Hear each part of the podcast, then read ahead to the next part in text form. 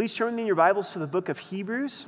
We're in Hebrews chapter 5 as we're continuing to go through the book of Hebrews, verse by verse and chapter by chapter. Hebrews chapter 5. Let's pray together. Father, we do reflect as it's the last Sunday of 2014. We know it's just the, the changing of a date, the changing of a calendar, but it causes us to reflect and think of your faithfulness. Thank you how you have met us Sunday after Sunday. You've continued to bless us with your presence and with your word. And God, we want to grow in you. As we head into a new year, we pray that it would be redeemed, that we would see you more clearly, that we would fall more in love with you. And Holy Spirit, we invite you here and ask that you would bless this time, that you would allow us to see Jesus in, in a greater way. We love you and we thank you. In Jesus' name, amen. The title of our message this morning is The Author of Salvation. We're going to be looking at how Jesus is the author of salvation. There's going to be three primary points, and I'll give them to you now as well as we travel through the text. Is the author of salvation is greater than the high priest. We're going to be looking at how Jesus is superior to the high priest of the Old Testament. Also, how the author of salvation is in the order of Melchizedek. And some of you might be saying, Who's that? Well, we're going to find out uh, a little bit this morning. And then finally, that the author of salvation, which is Jesus, is desiring maturity in our lives. He's desiring for us to grow more like himself, more like Christ. I want you to consider what the word author means. What's the dictionary definition of author? It's the maker of anything, the creator, the originator. So, what are some things that we author, that we create? For some, it's books. For some people, they, they write books, which is a very difficult task to do. For some, it's, it's art. Definitely not me. Stick figures, I find challenging to be able to do. But some of you are artists and you can create uh, art. For some, it's music and you're able to create music. Others, it's to design buildings. You're able to come up with, with new designs, whether it's commercial or, or residential. But there seems to be a problem in our creation is it's hard to come up with anything really new that's never been done before. I mean, every song kind of sounds like another song, doesn't it? Every book kind of reminds you of some other book you've read. Every sermon starts to sound like some other sermon that you have heard before. Ecclesiastes said there's nothing new under the sun. We don't really author things in the same category in the way that God does. Agreed? He authors so many things. He's the creator. And one of the things that he authors is our salvation. He brought it into existence. So let's look a little bit back in chapter 4, chapter 4, verse 14, to get us prepared for chapter 5, since it's been a few weeks since we've been in Hebrews. So this is chapter 4, verse 14. Seeing then that we have a great high priest who passed through the heavens, Jesus, the Son of God, let us hold fast our confession. For we do not have a high priest who cannot sympathize with our weakness, but was in all points tempted as we are, yet without sin. Let us therefore come boldly to the throne of grace, that we may obtain mercy and find grace to help in time of need. This would be a big concept for the original readers of the book of Hebrews. They're Jewish Christians, Jews who had been saved, and their tendency was to want to go back under the law to go back under the traditions, to start to look to the high priest instead of looking to Jesus Christ. So, the author of Hebrews, which we don't know who the human author was, is going to great details to show us why Jesus is the ultimate high priest. Why we don't look to the Old Testament system. We don't look to the high priest of the nation of Israel. We look to Jesus Christ. We learn so much in Hebrews through contrast how Jesus is greater than the angels, Jesus is greater than the old covenant. And what we find in chapter 5 is that Jesus is greater than the high priest from the Old Testament.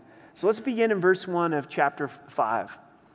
For every high priest taken from among men is appointed for men in the things pertaining to God, that he may offer both gifts and sacrifice for sin. The high priest in the Old Testament, which was one man, was taken from among men, and he was appointed for men. The whole reason that there was a high priest was because men and women are sinners. They needed a priest, they needed an advocate, they needed someone to go to God on their behalf and offer sacrifices for sin. And that's what we find in this verse. It says to offer both gifts and sacrifices. The reason that a priest was appointed was for men. Each high priest foreshadowed the ultimate high priest, Jesus Christ, how he would come to offer sacrifice for our sin. In verse 2, it says, He can have compassion on those who are ignorant and going astray, since he himself is also subject to weakness. Every one of the high priests could have compassion on those that he was offering sacrifices for, because he too was a sinner. How is Jesus different than that? Jesus is greater than these high priests because he can sympathize with our weakness, being tempted like we are, yet he's without sin. He never compromised. Jesus never had to make sacrifice for his own sin.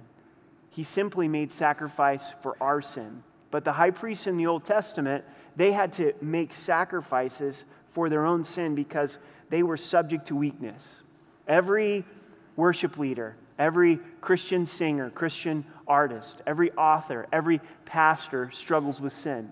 They're subject to weakness, but not Jesus Christ. Look in verse 3. Because of this, he's required, as for the people, so also for himself, to offer sacrifice for sin. So, this is our first point to consider. The author of salvation is greater than the high priest because he never had to offer sacrifice for his own sin. I've been thinking about how does the book of Hebrews apply to us and our culture today? Is there a tendency for us to get our eyes off of Jesus Christ and to get it onto a person, to drift away from Jesus? I think absolutely. And could it be that we get mixed up and we start looking to an author? We start looking to a pastor. We start looking to a mentor. We think they've got it all figured out. If I could just spend time with them, then they're going to unlock these things for my life. And we've done the same thing that this church has done in the book of Hebrews. Jesus is the only one who's perfect. Jesus is the one you're longing for. He's the one that I'm longing for and looking for. Don't get your eyes off Jesus Christ. Don't drift from him. Don't, don't make too much of a pastor and put him on a, a pedestal and think that he doesn't struggle with sin. I, I struggle with sin. Spend a day with me. You'll know. It's true. Ask my family, they'll, they'll tell you. Everyone does. We, we all struggle with sin. We've all committed sin. All the high priests of the, the Old Testament committed sin, but Jesus is without sin. He's the author of our salvation. Jesus is the advocate for us before the Father that brings about grace and salvation in our lives. In verse 4, and no man takes this honor to himself, but he who is called by God, just as Aaron was. The priest couldn't just be anyone. You didn't take an election for who the, the high priest uh, would be. You couldn't, you know, put in a, a system of politics to become the high priest. It was appointed by God. And as you read the Old Testament, he did it in two ways. The Levites of the tribe of Levi, they were to be over all the physical aspects of the tabernacle and the temple, but it was only the descendants of Aaron, the brother of Moses, that could be high priests. So God appointed them by birth. So only if you were born a Levite were you able to, to, to serve in the temple and the tabernacle. And then only if you were of the family of Aaron could you be a high priest. It was appointed by the Lord. There's a big difference in our lives between being self appointed and God ordained. And all the things that God calls us to do, we can be self appointed or we can allow God to move in our lives, God to set us apart for those purposes. Numbers 16 and 17, if you want to read this more, show the great detail in which God reserved the position of high priest for the descendants of Aaron. This was something that God was very serious about of who could be the high priest. In verse 5, this points to Jesus. So also Christ didn't glorify himself to become high priest, but it was he who said to him, You are my son, today I have begotten you. Jesus didn't decide that he was going to be the ultimate high priest, he was appointed by the Father. This is the greatest nomination to come from the Father. The way that he did this is in relationship with his Son, quoting Psalms 2, verse 7 You are my Son. Today I have begotten you. The Father was the one who gave Jesus this position. Verse 6, we're going to spend some time here. And he also says in another place, You are my priest forever, according to the order of Melchizedek. So, this is point number two. The author of our salvation is in the order of Melchizedek. We're going to spend a lot of time developing this in chapter 7, but this morning we're going to scratch the surface of this a little bit and put yourself in the mind of the Jewish people. What I've just told you is the high priest had to be from who? From Aaron. Was Jesus from the line of Aaron? No. So, how could he be the high priest? How could he make this claim that he's the ultimate high priest, greater than the high priest of the Old Testament, if he's not from the line of Aaron. He's from the line of David, which gave him the right to be king and David's descendant that would reign forever, but he's not from Aaron because he's of a different order and it's a superior order. And it's this order of Melchizedek. So we're going to discover a little bit more about Melchizedek and we're going to turn to the Old Testament First, Psalms 110. Psalms 110. So if you'll turn there with me in your Bible, or click there on your iPad or your Kindle. Psalms 110. This is where the author of Hebrews quotes from. It's an awesome psalm, Psalms 110. If you're new to the scriptures, the Psalms is the middle of your Bible. So if you kind of take it and just go to the middle, you'll get pretty close to Psalms 110. Let's look at verse 1. The Lord said to my Lord, Sit at my right hand till I make your enemies your footstool. Confused yet? The Lord said to my Lord, What's that all about? The Father is speaking to the Son. This is a conversation amongst the Trinity the Father, the Son, the Holy Spirit. The Father is speaking to the Son. So the Lord, the Father, is saying to my Lord, Jesus, sit at my right hand. Jesus is the one who sits at the right hand of the Father. Verse 2 The Lord shall send the rod of your strength out of Zion, rule in the midst of your enemies. Your people shall be volunteers in the day of your power, in the beauty of holiness from the womb of the morning. You have the dew of your youth. The Lord has sworn, and you will relent. You are a priest forever, according to the order of Melchizedek clearly speaking of Jesus Christ, this psalm. In fact, Jesus quoted this of himself in the Gospels. Jesus is saying, I'm the Messiah. This is a messianic psalm, pointing to God coming in human flesh. And here's this understanding of this new line of priesthood, the line of Melchizedek. It's a priesthood that's forever. All of the high priests were temporary through their lifespan. Once they died, they were no longer priests, but this order of Melchizedek, it's eternal, a priest forever, and it's in this line of Melchizedek. So now let's go back to Genesis, where we're introduced to Melchizedek. So Genesis 14, first book of the Bible, Genesis 14, verse 18. If you find it first, if you could just stand up and read it really loud. Genesis 14, verse 18. One of you is going to take me up on that. I bet you. Then security's going to come and visit you.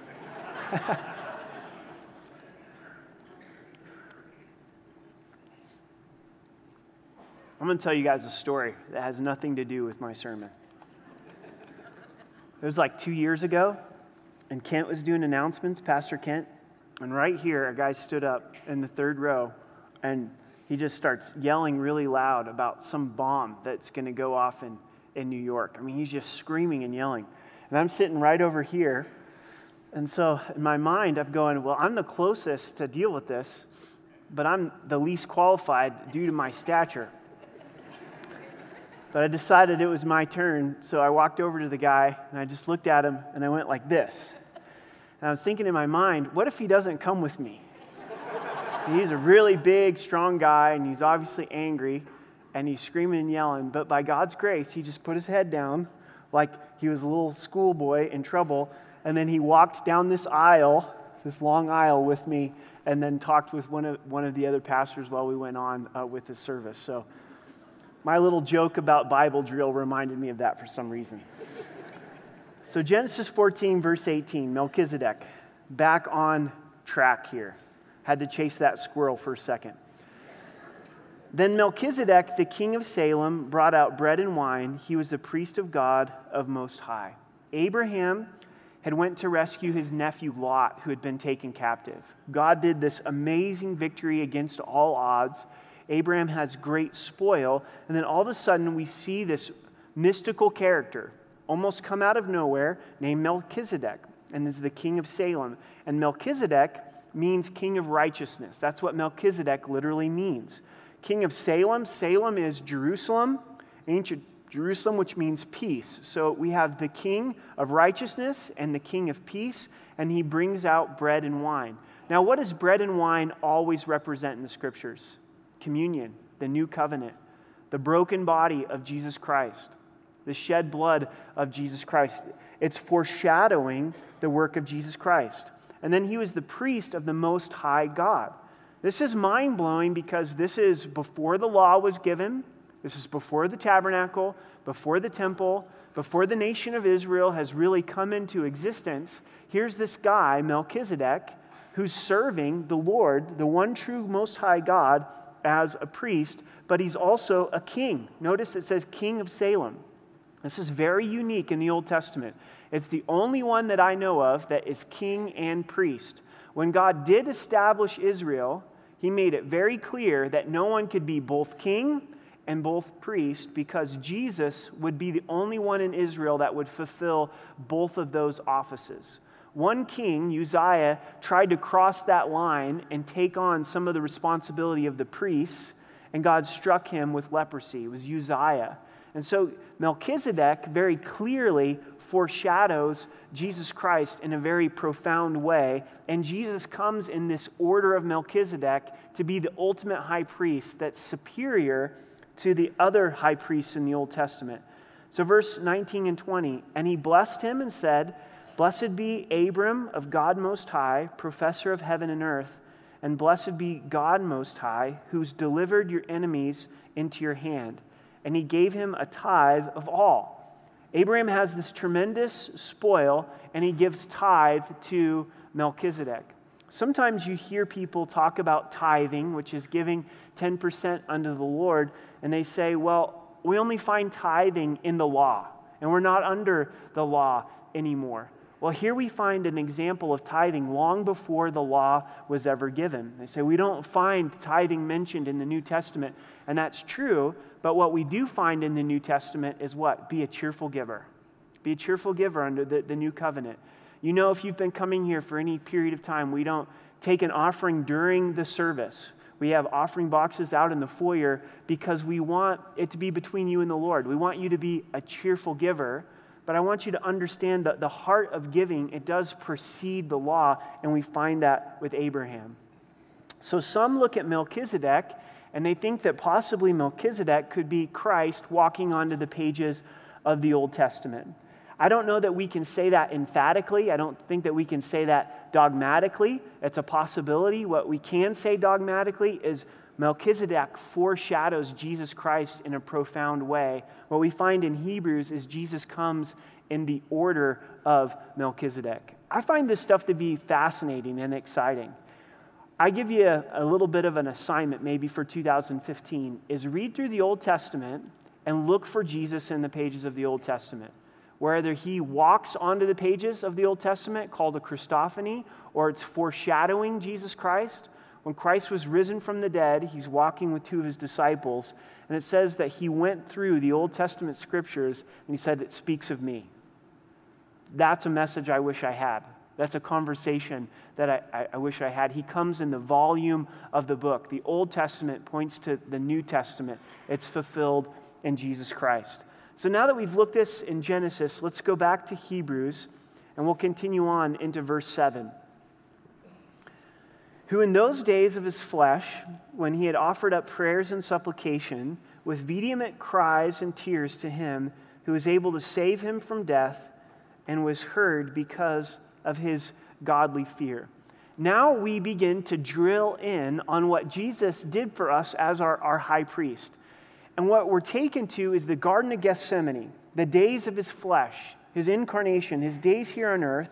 And he offered up prayers and supplication. Supplication is that, that plea and that de- desperation. And as he's crying with vehement cries and tears to him who's able to save him from death. This word vehement, it means strong and intense. In the Greek, it's, it's translated in other parts of the New Testament as being boisterous. When we have these storms on the Sea of Galilee, it was translated boisterous or vehement or strong or intense. As Jesus was in the Garden of Gethsemane, he was crying out with intensity. I want us to try to go there for just a moment and examine what was happening in the Garden of Gethsemane. Jesus took his disciples to the upper room. It was his last meal with them. They celebrated Passover. This is something these men had celebrated every year of their life. And Jesus says at this Passover meal, guys, I'm the fulfillment of the Passover. I'm giving you the new covenant. And they understood covenant, God's contract with men. And God's saying, I'm bringing you into a new contract through my broken body and, and my shed blood. John 14 through 17 records that for us. Jesus pours out his heart to his disciples. And after having Passover, scripture tells us that they sang together. They sang a song together, a hymn together of, of glorifying the Lord. Then they get up and they go out of the old city of Jerusalem to this Garden of Gethsemane. And if you can picture how Jerusalem sits, it's up on a little bit of a hill, and there's a valley. It's called the Valley of Gehenna here, and it goes down underneath and then it goes up to the Mount of Olives. And at the very bottom of the Mount of Olives is the Garden of Gethsemane. And in the Garden of Gethsemane, there's olive trees. And they have olive trees that go back to the date of, of Jesus Christ. And this is significant because olives would be pressed in order to make olive oil. It's still a great product of the nation of Israel. So here's Jesus in this grove of olive trees, and he's being pressed and what is on his heart. He says to his disciples, I want you to stay up and pray with me. And specifically, Peter, James, and John. Jesus had a way of bringing these three close throughout the Gospels. They got the, the inside track with, with Jesus Christ. We wonder why. Why were Peter, James, and John always taken into this inner circle with Christ? It could have been because they were the biggest troublemakers. And Jesus was like, I got to keep my eyes on these three. He says, Peter, James, and John, I want you to come with me and I want you to pray. It's in the middle of the night. He knows that he's going to be arrested and crucified. He cries out to the Father and he says, My God, my God, if there's any other way, let this cup pass from me. Nevertheless, not my will, but your will be done. Goes back to the disciples and finds them asleep. Finds Peter, James, and John asleep. Now, before we beat up on them too bad, the Gospels tell us the reason that they were sleeping is because they were mourning. They had a broken heart. Jesus had just told them that he was going to depart from them. And they were consumed with grief and they began to sleep. And Jesus wakes them up again and says, Come on, guys, would you pray with me? He goes back and he's crying out. That's what verse 7 is talking about. Vehement cries, intense cries. Father, if there's any other way, let this cup pass from me. Jesus is asking for an out on the cross. He's saying, if there's any other way for there to be salvation, if there's any other way for your will to be accomplished, please, please, every ounce of desperation. Luke's account tells us it's so intense that he began to sweat blood. We know this is a medical condition that can happen when you're under great stress. And Jesus is experiencing that at that moment. He prayed it three times there in the Gospels. Nevertheless, not my will, but your will be done. This is an important thing for us to stop and realize and understand that Christ went through. And the first understanding is the purpose of prayer. The purpose of prayer is to get my will in harmony with the Father's. That's what Jesus does here. Not my will, but your will be done. Christ in his humanity had a moment of obedience. He had to do something that he did not desire to do. And you're saying, well, why didn't Christ want to go to the cross? There was the physical aspects of the cross, but I think it was the spiritual aspects. When Jesus died, he cried out and said, My God, my God, why have you forsaken me? He knew that the cross would mean separation momentarily between him and the Father. That the Father would pour out his wrath upon Jesus because Jesus had became sin for us. That's the punishment for sin, to be separated from the Father. It's so meaningful when Jesus says, I will never leave you or forsake you. He was forsaken so that we could be provided that promise. What Jesus is expressing is, Father, please, I don't want to be separated from you. Think about how hard that was on Christ, but also how hard it was on the Father. Your, your kids coming to you and saying, Please, Dad, please don't put me through this. Please don't have me be separated from you. I want to be with you. I, I don't want to go through, through this pain. And the other understanding that we get from this is to see that there is a joy that's set before us. When the Father asks us to do something that involves suffering, there's joy on the other side. Later on in Hebrews, it'll tell us that Jesus endured the cross for the joy that was set before him. We can trust the Lord as we go through that. As I look at verse 7, it's very deep, and it causes me to want to shout out a hallelujah to Jesus, the author of our salvation, the captain of our salvation, that he would do this for us and he would surrender to us in this way, and he would surrender to the will of the Father. Let's look in verse 8. Though he was a son, yet he learned obedience by the things which he suffered. Christ in his humanity, not his deity, and his life here on earth, he didn't rely upon his deity he had to learn obedience by the things that he suffered. So, if Jesus learned obedience through suffering, how much more so are we going to learn obedience through suffering? There's times that the Father's going to ask us to obey when it's hard. Amen? Amen? We don't want to do it. And we have to get to that place of not my will, but your will be done, and we learn obedience. I like what David Guzik said about this passage. Jesus didn't pass from disobedience to obedience, he learned obedience by actually obeying. Jesus didn't learn how to obey, he learned what is involved in obedience. It wasn't that Jesus was ever disobedient, it was in his humanity that he learned obedience by suffering. In verse 9, and having been perfected, he became the author of eternal salvation to all who obey him. It's never that Jesus was not God, it's never that he was not perfected. It's that his suffering made Christ perfectly suited and prepared to be the author of salvation. In order for Jesus to pin our salvation, to speak our salvation into existence, to offer salvation, he had to suffer. He had to go to the cross for us. And because he did, he's the author of eternal salvation to all who obey him. This isn't a works based salvation. It's the understanding that if we trust Jesus Christ as our Savior, it's going to lead to obedience. It's going to lead to a life of submission to Christ. In verse 10, called by God as high priest according to the order of Melchizedek, an eternal priesthood, both king and priest, of whom we have much to say and are hard to explain since you have become dull of hearing. Don't we have so much to say about Jesus Christ? The author of Hebrews does. He's like, I got so much to say about, about Jesus. Melchizedek foreshadowing Jesus Christ. But it's hard to explain because you're dull of hearing. It wasn't necessarily that it was difficult to understand, it was that the Hebrews church had a spiritual deafness about them. To me, this is a lot like a conversation that we have with our children. Is God wants to get to the issues of Christ and the issues of this Melchizedek priesthood, but he first has to deal with the root issue in this church, and it's that they're not really listening. You may have some information that you need to communicate to your kids, but they're not listening. So, in order to get to that place where that conversation can happen, there's usually some conversation that says, hey, you know what? You're checked out right now. Would you please tune in? Would you please listen? Because I want to share my heart with you. And sometimes your kids go bink and they get to that place. But the church of Hebrews is not there. They're dull of hearing. What causes us to be dull of hearing spiritually? I think it's a lack of interest.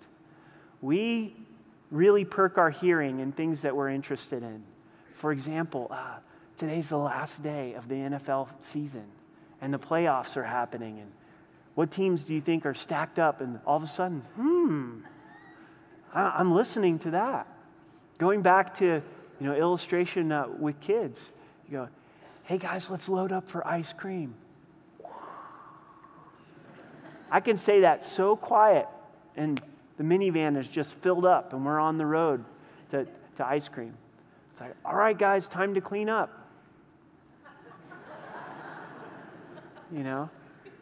Nobody's listening. There's a, there's a lack of interest there. And over time, do we get to this place where there's a, a lack of interest with the things of God, the, the, the things of this world, the things of this life? That they've got our attention, they've got our, our worship, but the things of God don't. Hearing, spiritual hearing, is a big part of the book of Hebrews. Remember chapter 2, verse 1 give more earnest heed to the things you've heard, lest you drift away. Chapter 4, the beginning of chapter 4, this generation in the wilderness didn't enter the promised land because they heard the gospel, the good news, but it wasn't mixed with faith. That's a hearing condition. There wasn't faith that was mixed with hearing. What causes or what's the result of being dull of hearing? It's a lack of maturity, it's a, a lack of growth. So, so, this is the third thing that we consider uh, this morning. The author of our salvation is desiring maturity in our lives. For though by this time you ought to be teachers, the understanding is, is the church should have grown to the point where that they could share with others. It's not that God's calling everyone to be a missionary or calling everyone to be a pastor. He may be calling you to that, but he's not calling everyone to that. But every Christian is to be a teacher. It's part of the tenets of the Christian faith is that God wants us sharing what we're learning. One of the ways to stunt our spiritual growth, to be dead, to be dull of hearing, is to stop sharing truth. Something happens to us spiritually when the things that we're learning we share with others. You get into God's word for yourself, God's word touches you, and you share it with your spouse. You share it with the person you're dating. You share it with your kids, and you go, man, God's really touched this in my life. It's meaningful to me, it's relevant to me. And that's what God's always desiring is for us to be a dispenser of truth. When you learn for the purpose of sharing, you listen differently. Here at the church, uh, we are using some new software as a church staff. It's called Ministry Platform, and it, it's a tool that's helping us to, to do our jobs better. So, we went through a, a week of training, and eventually there's some aspects of this that hopefully you'll be able to use as well. But during this week of training, I listened differently because I knew that I was going to have to use it and share it. And you'll listen differently to God's word whatever the format that you study it in, if you're determined, I want to use this. Like if you came this morning going, I'm going to get into God's Word because I want to use it. I'm going to study it this morning. I'm going to engage. I'm going to be there. I need to use this in my life. When I go to do my devotions, if I have that kind of attitude, I want to use this. I want to apply this. I'm reading the Word of God with my boots on. I'm reading it with my shoes on. I'm ready to put this into my life. And then I want to share it with someone else it's going to affect the way that I listen. But if I don't have any intention to use it, if I don't have any intention to share it, then I, am going to listen differently. In 2 Timothy 2, verse 1, Paul spoke to Timothy and he says, I've delivered this to you in the presence of many witnesses. It wasn't one on one, even with Timothy, it was with a bunch of people. Now I want you to share it with faithful men who are going to share it with others. You want to see your Christian life come to life? Share with others the simple things, the profound things, the things that God shows you. Pass it on and share it. Continuing in verse 12, you need someone to teach you again the first principles of the oracles of God. They should have been teachers, but instead they're needing the basics once again. It wasn't a compliment to them. And you have come to need milk and not solid food. Milk is great. In fact, Peter wrote to the church, and he said to desire the pure milk of the word. There's a place in our lives for the milk of the word. If you're new in Christ and you've got saved uh, recently, man, enjoy that milk. It's, it's wonderful. It has a place in our lives, but the purpose of the milk is to get us to the meat. And again, we see this in the life of a child. It's wonderful for them at the beginning of their lives to, to have milk. But there comes a point where it's like, you know what? It's time for some meat. It's time for your little palate to experience all these other flavors. And that's the same thing inside of the Word of God. As we get to a place in our Christian life where God's saying, you know what? You've been having the milk long enough, and now it's time for you to grow up and to mature and to have the meat. I mean, what if we had a 16 year old here in our midst and was going up to the cafe and saying, you know, all I ever have is milk. Just please, could you please serve me up some milk? And we're going, well, have you ever had our breakfast burritos? No, never had the breakfast burritos. Yeah, have you ever tried the biscuits and gravy? Nope, I, I just have milk. They'd be missing out. And this church was missing out. And it started off with the dole of, of hearing. It was time for them to graduate. So, this is how we can determine if we're at a place of milk or we're at a place of meat, how we need to grow, verse 13 and 14. For everyone who partakes only of milk is unskilled in the word of righteousness, for he's a babe. So please don't take this in a heart of condemnation, okay? Where you're at's where you're at. Don't allow the enemy to beat you up. But this is something for us just to accurately get a view of our, our spiritual life.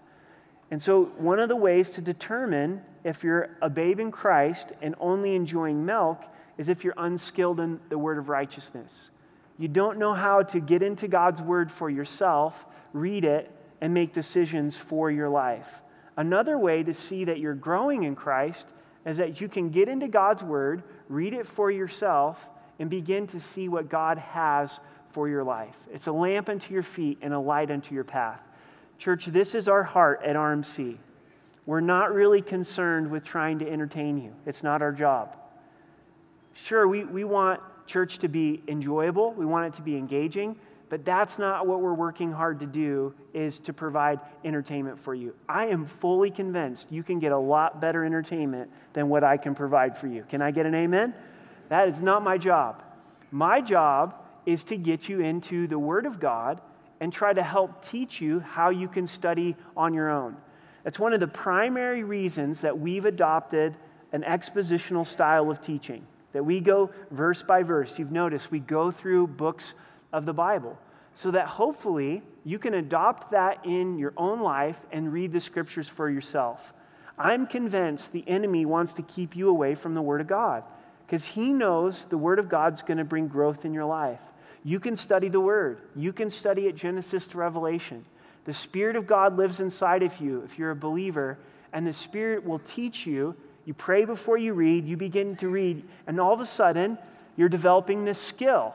You're like, okay, I've got this decision to make in my life. Well, what does the Word of God say? I remember reading this in Genesis. I remember reading this in Hebrews. Hey, I, I, know the Proverbs got a whole lot to say about who I should be dating and who I should not be dating. Oh my goodness, she's the woman of folly. I need to run for my life. You get the idea? It comes through now you're developing this skill of how to be able to use God's word. I can't do it for you, a mentor can't do it for you. You can do it for yourself. You can jump in. And it's a skill we never want to lose. Christian, this is something that we can kind of, in a negative way, grow out of. Maybe when we were really growing in our relationship with Christ, we were engaged in the Word, we were learning how to use it, but maybe pride set in, or complacency, or boredom set in, and all of a sudden we're not in the Word, and our skill of using it begins to get a little bit rusty. In verse 14, but solid food belongs to those who are full of age. That is, those by reason of use have their senses exercised to discern both good and evil. So we know if we're digesting meat spiritually, that there's a maturity in our lives. And this is how we know if we're digesting meat, is our senses are exercised to be able to discern good and evil.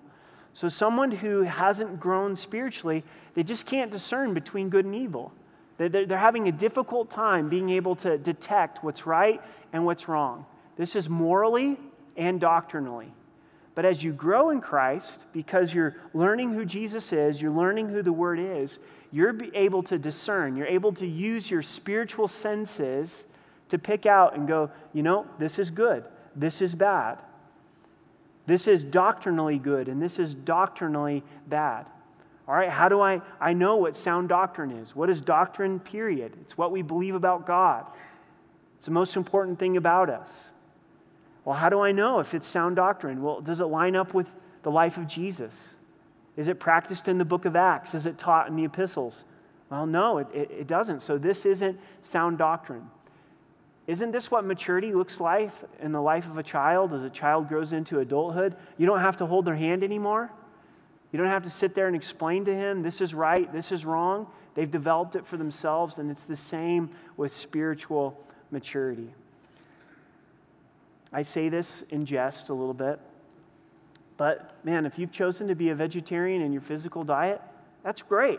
There's a lot of good reasons to be a vegetarian. I'll just let you know I haven't joined you in that, but I honestly, sincerely don't look down upon you for that. But in your Christian life, you need to eat meat. You need to be a carnivore. And if you've been in this place where all you've been having is milk, you kind of been spoon fed, you know, it's always somebody else giving you a little bit here, someone else giving you a little bit there. It's got to be this way. It's to say, you know what, God, I want to grow. I'm going to make this my priority going into 2015. I want to grow. You know, if you've walked with the Lord for some time and, and to step back and go, you know, am I, am I growing? Or have I kind of just gotten stagnant? Have I gotten to a place where, for whatever reason, there's a lack of interest? So, what have we seen this morning? The author of salvation is greater than the high priest of the Old Testament, is in the order of Melchizedek, is desiring maturity in our lives. So, here's some application questions for us to ask ourselves Am I looking to others in ways I should be looking to Christ? Sometimes we can just give the easy answer and go, Yes, yes, I am. I, I, I'm looking to Christ the way I should be. But has there been a tendency in your life to begin to look to others instead of looking to Christ? Allow the author of your salvation to be the one that you look to. Am I spiritually hard of hearing? Huh? What did you say? Am I spiritually hard of hearing? Have I become dull of hearing? Is there a lack of interest? And then, am I maturing in Christ? We've seen two ways to just accurately look at that. It can be a hard thing to get a feel for if we're maturing, but we're going to be maturing in Christ if we're growing in our skill of using the word and if we're growing in being able to discern good and evil. So if you can look back over this last year and go, man, I've got so far to go, but I have been able to start to use the word of God in my life. I have started to be able to go to God's word to, to see what I should do in, in different areas oh, yeah, I do have a, better understanding on what is good and evil. This is my heart, and I think it's your heart as well, is it's a scary thing to stop growing. And in our Christian walk with the Lord, there's really no such thing as cruise control. We're either growing closer to Him or we're starting to drift. And so it's something for us to look at in our hearts and our lives to say, God, I want to press into you. I want to be growing in you. I want, to, I want the meat. God, give me the meat. I don't want ju- I just I don't want just the milk. Don't lose sight of the main point of chapter 5. It's Jesus, the author of our salvation. So would you stand with me and let's pray together.